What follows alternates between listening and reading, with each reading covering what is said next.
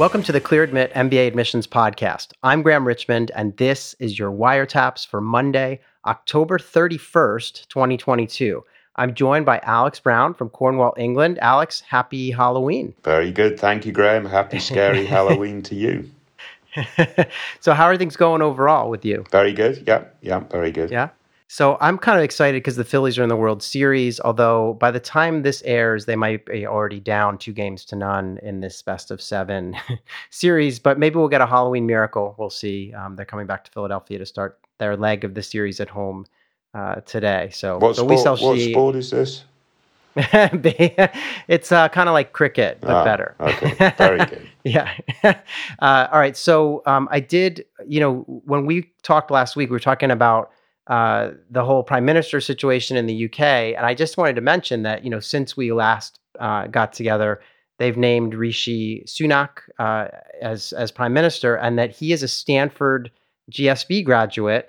And I don't know if you've heard this, but one of his first orders of business was to ask every citizen of the UK to take some time over the weekend and contemplate what matters most to you and why. Have you heard that? You gotta love it. You gotta love it. But uh, you know, yeah. joking apart, and I think that was a really good um, segue. But but I, I'm I'm a huge fan. I really hope he sorts our situation out, or at least you know I feel a little bit more confident in in his leadership. Yeah, I guess we'll see. Yeah. So, and his wife also went to Stanford, so they I think they met there, right? Yeah. So that's kind of a nice story.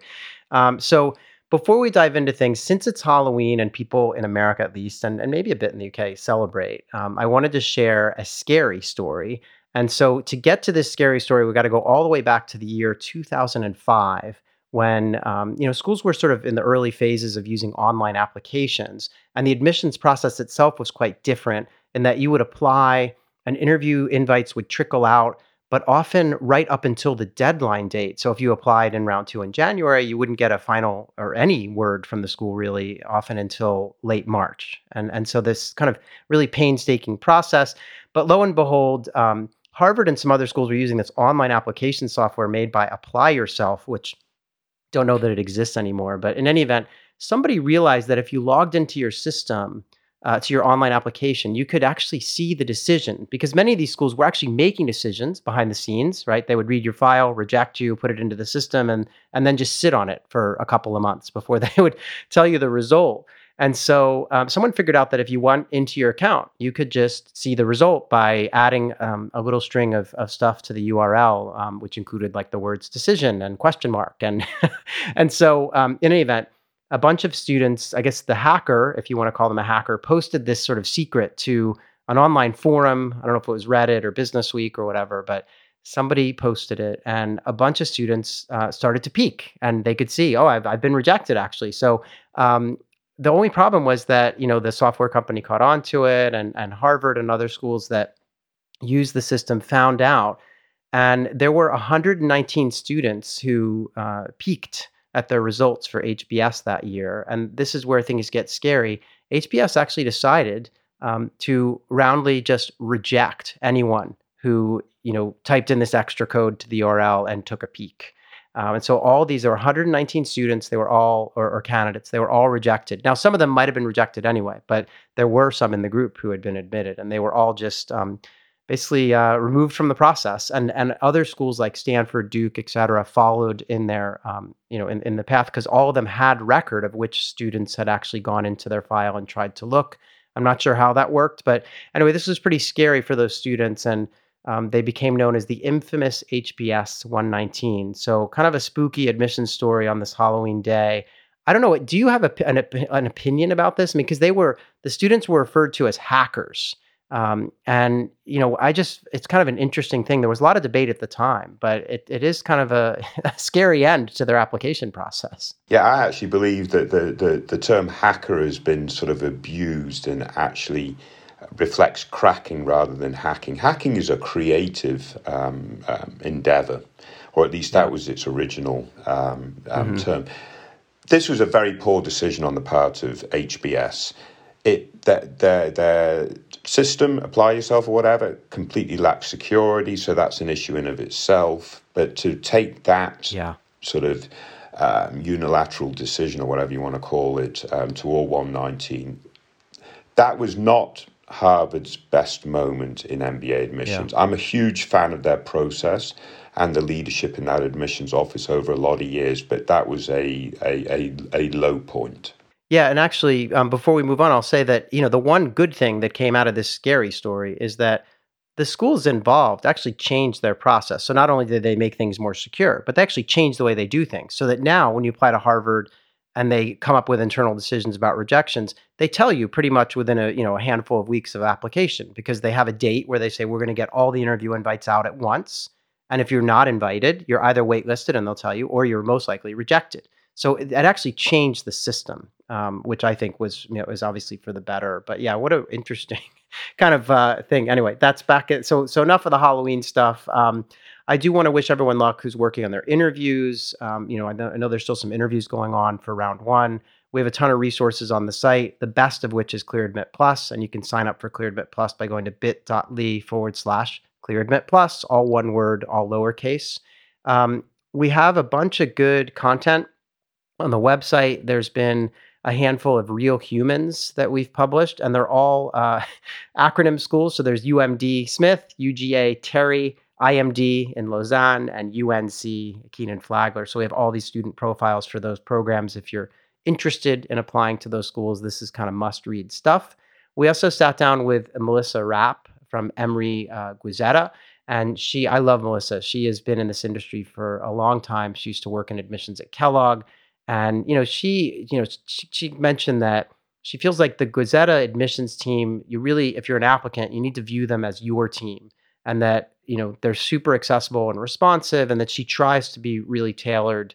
Um, they even run these i guess they run these um, where is it? She talked about how they run uh, these sessions called get it done 101 and they literally will do kind of webinars with prospective candidates to sort of walk through the applications and the different components and just make sure that everyone know, knows what they need to do to submit their best application so um, good read if you've got time to head over to the website and check that out um, we also had an employment report from Emory that was published. And Alex, I told you before we came on air that the starting salary for Emory grads in the class of uh, 22 was $165,000 on average. And that's up from 135. So big number there. Um, the 98% of their graduates had jobs within three months of graduation. And the biggest sector that they went into was consulting with 55%, then financial services with 16%, tech 13%, healthcare 8%, and consumer packaged goods 3%. Uh, candidates tended to land in the South, so 66% of the candidates graduating ended up in the South, uh, about 18% in the Northeast, and then 7% out to the West Coast, and just small numbers, 3% in both, in all of the Mid Atlantic, uh, the, wa- the Midwest, and the Southwest. They each got 3%. So um, that's kind of the profile there. Any thoughts, Alex, on Emory's kind of placement stats? Yeah, well done to Emory. That average starting salary is exceptional, um, especially yeah. for a program in their tier. Um, it's it's clear that the reason for that large starting salary is average salary is going to be that sort of uh, representation of consulting at 55% of the class going into consulting. We know they're a high paying um, industry. So, you know, there's there's there's a, a, quick tip for schools if you want to increase your average starting salary, increase the proportion of your candidates yeah. going into consulting. That makes a lot of sense, and also. Obviously, they're heavily favoured to candidates that want to work and, and sort of be in the south. Um, so yeah. very regionally um, focused, but yeah, outstanding for Emory, I would say. Yeah, and the other thing I wanted to pull out is that the healthcare number, 8%, is actually relatively high um, for most of the schools that we tend to talk about. So it seems like there's a lot of healthcare activity happening probably in, in that region, and they're sending people into that field a bit. So that's kind of nice to see. Yeah. Yeah, probably directly in Atlanta. Yeah, I'm, I'm guessing that too. Yeah. So the other um, tidbit I wanted to share from the site before we move into this week's candidates is the that MIT published their class profile. So incoming class, they've they've shared some of the numbers there, and as you would expect, everything looks pretty um, stellar. I mean, the average GPA was a 3.62, the average GMAT a 730. These numbers are very similar to last year. Um, with the GRE, they they don't give you an average. They tell us that it's the quantitative section anywhere between 158 and 169, and the verbal between 157 and 168. Those are the um, middle 80 percentiles uh, for those two. Um, so, you know, it's hard to sort of figure that out. I did a little bit of math and came up with the idea that it probably means that the average is somewhere around a 326. Uh, so that's kind of where it falls. Um, they had 46% women, which was actually up 2% and they had 40% international, which was down 3%. Uh, underrepresented minorities amongst their US population of students are 32%. So that's a really good number. And the last thing I wanted to mention is they had 408 students in this class. And the reason I mention that is because last year they had 450, and the year before that they had 484. So, any thoughts on this, Alex? I mean, they have a shrinking class size, it seems. Yeah, it, it, again, as we talked before we came on air, I, I've not heard that they were deliberately reducing their class size. So, let's assume they weren't deliberately reducing their class size. There's one way to maintain the high quality of the class profile, which you've expressed, i.e., great female representation, dropping in a national representation, great stats on the GMAT, and yeah. and, and so on and so forth. The, the the way to maintain that, if your app volume is down, is going to reduce your class size, right? So, I'm suspecting that, like every other school that we've covered, I don't think there's an exception. Um, every other school that we've covered, app volume is down. Yeah, it seems that way. And I yeah, I haven't I haven't checked in with every Yeah. admissions director to see, but I, I think so far it feels like, yeah, kind of down across the board. GMAC recently released a report and they said, um, you know, more than 50% of schools are reporting app volume is down. I suppose that's correct. If it's 100% reporting, that is more than 50%. Right. yeah. Although I think some of the issue is that the GMAC survey probably covers the entire universe no, of MBA sure. programs. Yeah, yeah, yeah. So it's kind of a broad but yeah um, so all right so yeah just interesting to see and i, I don't know i mean i part of me also I, I, did wonder whether covid played a role in some of those bigger numbers or, or yeah I, again i did not hear them saying we're trying to move our class down as a strategic thing.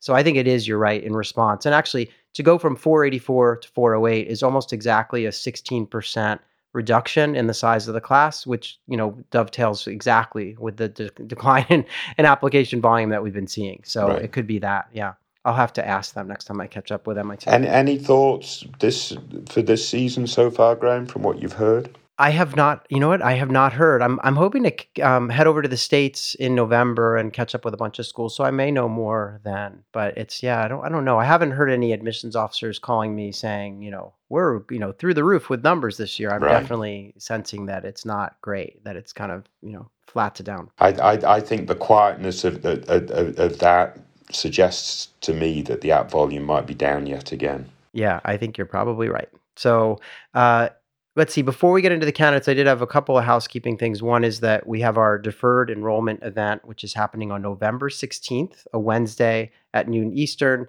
I'm going to be emceeing that, and I'm sitting down with admissions folks from Wharton, Columbia, MIT, UVA, Tepper, Yale, Berkeley, and Chicago Booth. And you can sign up for the event by going to bit.ly forward slash defer MBA. And this is for college, you know, juniors, seniors who are thinking about applying to these programs and deferring, um, you know, the, via their deferred enrollment um, offering. And so that means, you know, you get your seat locked up and then you go work for a couple of years and then, then you join an MBA program. Seems like a sweet deal to me. We still need reviews of the podcast. If you get a chance, leave us a review on Apple Podcasts. We do have a ton of ratings now on Spotify. I think we have like 60 or 70 ratings, and we have a five star um, uh, tally there. So that's really cool. You can also always email Alex and I by just writing to info at clearadmit.com and using the subject line wiretaps. Uh, Alex, should we get into this week's candidates? Let's kick on. All right. So this is wiretaps candidate number one. So this is uh, an ApplyWire entry that you've selected, Alex, and this is a candidate who wants to start next fall. They're applying to six schools, and those schools are Columbia, Duke, Harvard, Kellogg, Wharton, and UVA Darden. Um, they'd love to work in consulting and ideally at, at a Bain, BCG, or McKinsey. Their GRE score is a 324, their GPA is a 3.14, so somewhat low, although they mentioned that they attended um, a, I guess, a service academy, because this is a military candidate. and that they were, I think they were cum laude or, or did quite well. Um, so I'm, I'm, i guess we need to find out more about that because 3.1 you wouldn't think of as being towards the top of the class, but maybe there's a really um, you know strict kind of grading policy. They have nine years of work experience and are basically 31 years old at this point. They're based in Georgia. They'd love to stay in the southeast or the southwest of the United States after business school. And you had quite a bit of dialogue with this candidate, and, and they gave us some updates in terms of like where they'd interview. And I guess they, they've already interviewed at Kellogg and Duke, um, as well as UVA. They also indicated that unfortunately they'd been rejected at Harvard and Wharton in the first round and are still waiting to hear from Columbia. So I'll stop there and let you speak to kind of their background. They, they give us a lot of details on work experience and things, but what do you make of this candidate and what should they do? I mean, they've got two rejections staring them in the face from top schools and they're sort of still waiting on the others, but any thoughts on what yeah, what what should they do? Well, they should apply to Emory. I mean, we just talked about 165,000 starting salary, 55% go into consulting, which is what they want to do. Um, 66% want to be in the south. That's where they want to be. So yeah, that's possible. Yeah. Um, so I mean, sort of joking aside, certainly Emory would would be a, an interesting opportunity. I think definitely on the safety side. Not not to dismiss Emory. I think it's an outstanding program, but there's going to be. I I still believe there's a lot lot of opportunity for this candidate. So they've gotten some bad news at Harvard and Wharton. Um, which which is, is going to be a bit of a gut check, no doubt. Um, but but I think um, you know, they've got what looks like a, a, really strong military career, and, and typically business schools like military um, candidates for the leadership and the experiences that they've had. Um, and their goals and plans and going to consulting and all of that does make sense. So I think if if you if you're not successful Harvard and Wharton, um, doesn't mean to say you won't be successful either at other M7 programs. Um, so so there's you know four four you know four or five others that I would consider in that bracket certainly, and and you know they're in the running at Kellogg, and then that top sixteen um, group. Um, of which they've, you know, they got an interview invite at Darden. Um, they they yeah. also interviewed at Duke. I think they they um, qualified for that um, interview. You know, everybody open interviews. Yeah, open yeah. interview. Um, so, you know, in terms of thinking ahead to a round two strategy, um, you know, they will base their decision on round two on, on the, the end of the results for round one. Um, so they could certainly have an, a, a, positive response from Kellogg, um, perhaps also Duke and Darden, and decide should they then go into round two and target a couple of other M7 or go with Kellogg or do Duke and Darden. Or if they do blank out, I still think they need to be targeting more that top 16 M7 and maybe again add, adding Emory to it to the mix given that sort of regional focus yeah. um, and their focus on consulting. So I I mean the point is Graham early in the process you can get a couple of um, negative um, signals no doubt and that can be disheartening. Um, but I, I still think there's a lot to like here. You know, that GPA you say is a little bit low, um, potentially. I mean, less grade inflation probably where they went. They also have a master's at a 4.0.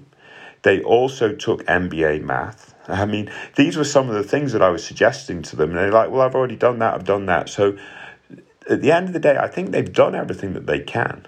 Um, so it's a question of just making sure that, you know, the, the applications themselves have been well developed, but but I, I think just just waiting and, and and and seeing what yields in this round one. Yeah, I agree. I think it's yeah, this is kind of the don't panic yet. You yeah. know, I mean, obviously a lot of people don't make the cut at Harvard and Wharton. This is a 31 year old. Um, the GPA is a 3.14, and so it, you know th- there could be just some issues there that give you know gave the very top kind of programs pause. But I don't think that that's going to you know be what happens with these other programs that they've applied to. I, I suspect they're going to, you know, get into at least one of the ones um, that are on their list that they're waiting for word um, from. So we'll see. But I do agree. You know, if they don't, if for some reason it doesn't work out and they don't get in anywhere, I absolutely agree with you. You know, the, the likes of UNC, which they had on their list, and Emory would be smart. I mean, given that they're targeting the Southeast, I mean, they could look at a UT Austin as well. But I, I just feel like, you know, like you're saying, there could also be some other programs, and I, you know, geography aside, you know, there's Ross. There there are other schools yeah. out there um, that send people that are you know maybe a notch above some of the other um, schools they'd had on their list that are you know for round two. So we'll see. I'm confident they're going to get good news in round one from one of these programs. Yeah. But if it, if they don't, I would I totally agree with you. They should not only look at Emory and UNC, but maybe another one or two in that S7 range. So we'll see what happens there. Yeah, wish them best of luck. Yeah, I want to thank them for their service. And also, they left us a really nice note. They said, um, I've been diligently listening to the podcast for the last year and listened to episodes going back further than that. It's been hugely helpful as I work through the application process, and I've recommended to everyone I talk to that's looking to apply to an MBA program. Thanks for what you do. So I really appreciate them saying that. And, and obviously, you know, they're going back listening to the archives. I presume they discovered we'd done a special kind of military episode with Anna Ivey, who helps with um, service to school. So, and in any event, it's really great to hear that they've been enjoying the show. And I want to thank them for sharing their profile. And yeah, hopefully they get good news and will keep us posted as we go here. Very good. All right, let's move on and talk about Wiretaps candidate number two. So, this is another ApplyWire entry, and again, a candidate targeting this fall. They've got 10 schools on their list. Those schools are Berkeley, Tuck, Duke, INSEAD LBS, Michigan, MIT, Kellogg, Penn, and Yale. And this person works, they've been working as a test operations manager for mechanical development of products for a Fortune 150 manufacturing company. That might be the most specific job description we've ever had in an ApplyWire entry. Um, they'd love to get into consulting, but they definitely have this kind of automotive and aerospace kind of bent to what they want to do. So, you know, in the short term, it's Bain, BCG, McKinsey, um, maybe PwC that they have on the list, but they mentioned that they're really interested in the mobility field, if I remember correctly from reading their, reading their um, file here. They've got a 740 on the GMAT. They have an 8 out of 10 uh, from undergrad, which was pursued in India However, this is a candidate um, that now lives in the US. And the reason they live in the US is because they went to a top five public university to get a master's degree where they had a 3.96 out of four. Um, and they've got, uh, they will have five years of work experience upon matriculation to business school. And they do indicate that they started out as kind of an engineer in their work, but they've grown into an operations role with a couple of promotions, and that they're leading a team of 30 workers now. Uh, they have a bunch of extracurriculars as well. They think that they want to be in the US after business school, but they're open to Europe or Singapore or even India. And that's probably why they've got LBS and INSEAD on the list. Uh, I'll kind of stop there. They, they have a, I mean, there's a bit of a long story here in that they applied last year as well, and they were waitlisted at four programs. And so they've come back this year, they're applying in round one, and they're kind of awaiting word, I think, is where we kind of sit now. But Alex, you went back and forth with them with some comments. So what do you make of their situation and, and their kind of chances this year? Yeah, I mean, I think their chances look pretty good to me. They obviously they're super smart, um, wicked smart. We could say 740 GMAT, um, strong undergrad, very strong um, graduate GPA. Um, they've sort of progressed in their work experience from from highly technical, more operations, and so on and so forth. They do some stuff outside of work. They've got that US experience on top of their India experience. Um, and what's key to me is they they've targeted schools in round one. Um, and coming back as a reapplicant and as a reapplicant who was on the wait list um, at several schools all the way through to the summer. Um, so basically, they didn't quite make the cut last season.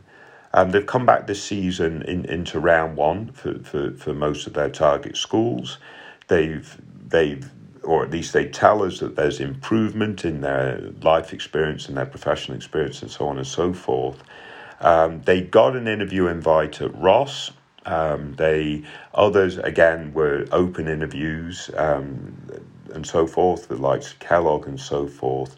So there's all things point to that they've set themselves up for success um, in in round one. Um, you know they'll have a bit of a strategy for round two. That's always going to be a little bit more difficult because no matter which way they cut it, they are going to be an overrepresented candidate in the pool. Mm-hmm. India heritage, highly technical sort of operations experience, etc., etc. so I think round one is where the action's really going to be, in, in, in, you know, in terms of hopefully some positive um, outcome. Um, so I feel good about that. They did have some specific questions about, yes. you know, do, do we think there's an uptick in international India apps and apps overall? I mean, we had that quick question earlier have we heard anything? We haven't heard anything yet from schools. I believe because it's been so silent, the app volume might well be down again um, in round one, but that's complete speculation on my part. And we wouldn't know if it's increased at all within the India pool. Yeah, although my from I have had some conversations with schools where they've suggested that the Indian market has come back strong post COVID and that they're they have no shortage of candidates from India. So I don't know if that means that that's growing or stable, but I don't think that market's down in the way that the domestic market in the U.S. is down. Right. Um, but but yeah, so I would not say this is. I think it's a good time to be an applicant because volume is you know probably flat to down. But if you're Indian, it's still really competitive. I would argue that could could well be the case. Um, but again, when, when we're advising folks from India overrepresented, I just always assume it's overly competitive. So all yes. the advice takes in that sort of context um, rather than all of a sudden um, is uh, that pool is dropped. So so um, be that as it may, um, I you know obviously we'll know this candidate will know more in, in, in, in a month or you know early December in terms of when those results come out. Um, they're looking at potentially a round two strategy, which will be more difficult. Um, there's no doubt about that in my mind. A round two over overrepresented um, candidate. Um, so so round two, they they sort of asked should they get a little bit more aggressive, Haas, Harvard, Wharton, Booth, or sort of ease back and, and maybe some European schools too.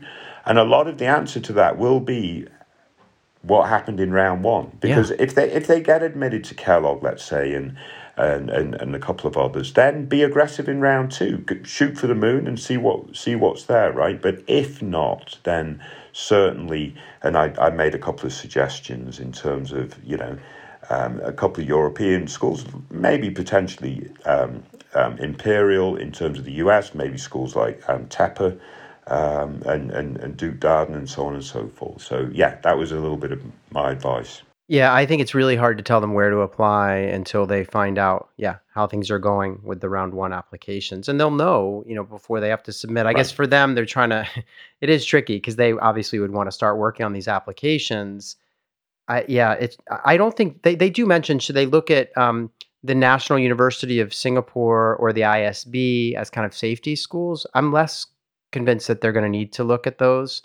And so, I, I mean, I do think an INSEAD or an LBS would like their profile. They've got, you know, some U.S. education, U.S. work experience. They're, you know, everything kind of lines up. Um, and and so, you know, they could always look at those programs in, in yeah. the kind of second round. I also think it would be less of an issue that they're in the second round in those programs. But we'll we'll see. Um, I, I'm I'm confident that I think they mentioned right. They applied to uh, what is it? Ross, Yale, MIT, and Tuck in the first round this year, and they've interviewed, and and so that you know, I, am hoping they're going to make the cut at one of those four. That's my view. I mean, obviously, when they listen to this, they'll they'll know if they got an interview invite at Sloan because um, that that yeah, decision that went rolled yeah. out um, last week on Thursday. Yeah, exactly. So we'll find out.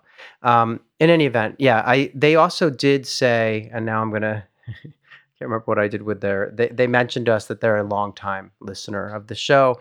Uh, so I'm I'm really hopeful that something will will turn out for them this year, especially because they have that experience of you know second time around and stuff. So we, we shall see. Very good. Excellent. All right, so let's move on and talk about Wiretaps candidate number three.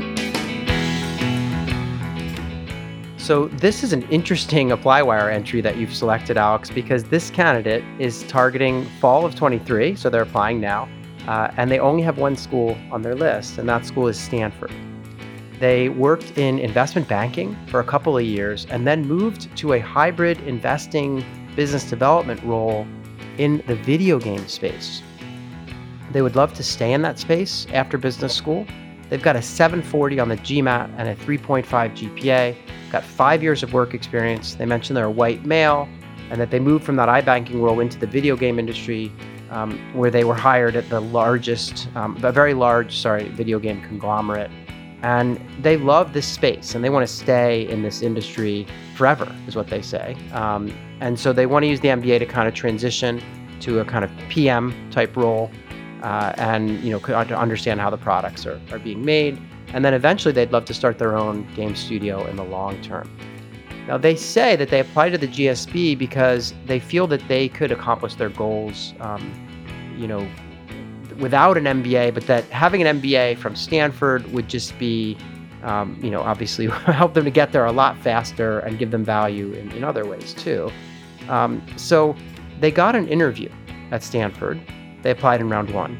And they, um, I guess, so they're waiting that outcome they're sort of curious to know, you know, what happens if they don't get in.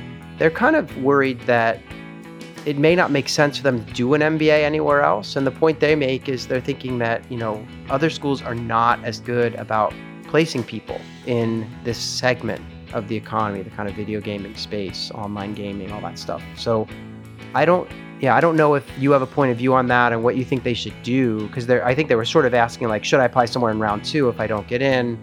And yeah, so it's a little bit complicated. And, you know, I have a point of view on this, but I'm curious to know yours. Yeah, I mean, again, hopefully they, they, they don't have to uh, worry about this and, and they get into Stanford and, and, you know, you know, it, it, it all works out well. Right. The, the question is, what happens if they don't? Um, I would certainly um, look at round two and look at Harvard and Wharton, um, at least maybe even Sloan and Kellogg um, as as opportunities. Um, and you know, I think the the refrain a little bit from a candidate like this is is just the networks within online gaming are not as well developed for any other program other than Stanford. I think that's basically what they were saying. Mm-hmm. Um, so you know, I'm not going to debate that because I don't really know that um, specifically. It is quite a small industry, but it's a growth industry for sure. Um, you know, online gaming, there's 1.5 billion online gamers in the world right now, Graham, right? That's like 20% of the population. It's heavily mm-hmm. tilted to Generation Z. So that yeah. number's only going to grow, et cetera, et cetera.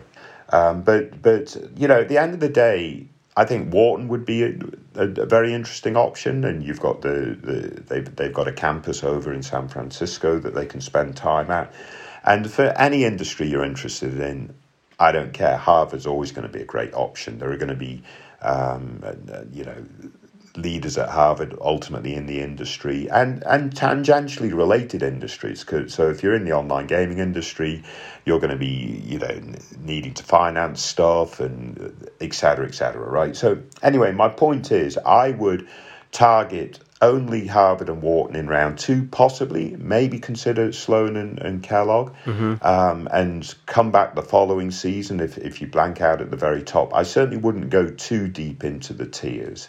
Um, but but certainly, I think there's other opportunity for a candidate like this. But hopefully, this whole conversation is mute anyway, and, yeah. and they get into Stanford. Yeah, I hope they get into Stanford too. But I, I do want to point out they, they mentioned that they thought Harvard wouldn't like them because their profile screams Stanford.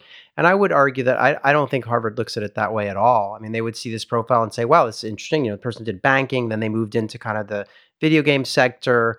Um, they really enjoy that. They want to focus on that. Harvard sends a ton of people to the West Coast um, to yeah. work in all kinds of domains, including tech and stuff. So I, I, don't think Harvard would say, oh, you know, we're not interested in this person because their profile looks too Stanfordy. Um, that's not happening. So I, I yeah, yeah. and you make a great point. The number of alums coming out of Harvard to the West Coast is probably behind Stanford, Anderson, and Haas. It might even be more than Haas, yeah. just because of the sheer size yeah. of the Harvard class. Right. So if you if you look at pure numbers rather than percentages, Harvard has a lot of alumni on the West Coast. Yeah, I would actually encourage this person to try to connect with someone in the Harvard Alumni Club in you know the Bay yeah. Area or something, and just talk to them about like what what goes on. Because as you correctly point out, if they want to start their own game studio, um, you know they're going to need to raise money. And I, I mean, I, I wouldn't mind having a Harvard MBA on my resume if I was trying to raise money, um, or a Wharton yeah. MBA, which you know it's it's yeah. useful. so, um, so in any event, I would encourage them to yeah look at those two programs specifically they could spend a semester at Wharton West if they went to Wharton. Yeah, there are a lot of ways they can um, learn what they need to learn to be a successful business person, tap into an amazing network um, at any of those three schools, right? So, and and maybe even beyond, right? I mean, you talked about Stanford and Kellogg, both have excellent placements in tech. So, I yeah, I'm, again, hopefully it's moot and they'll just get into Stanford and they'll be done. But if they get a rejection from Stanford or a wait list, I would absolutely throw my hat in the ring at some of these other top programs and I think they would land on their feet, you know, coming out of any of those other programs too. So that that's my advice.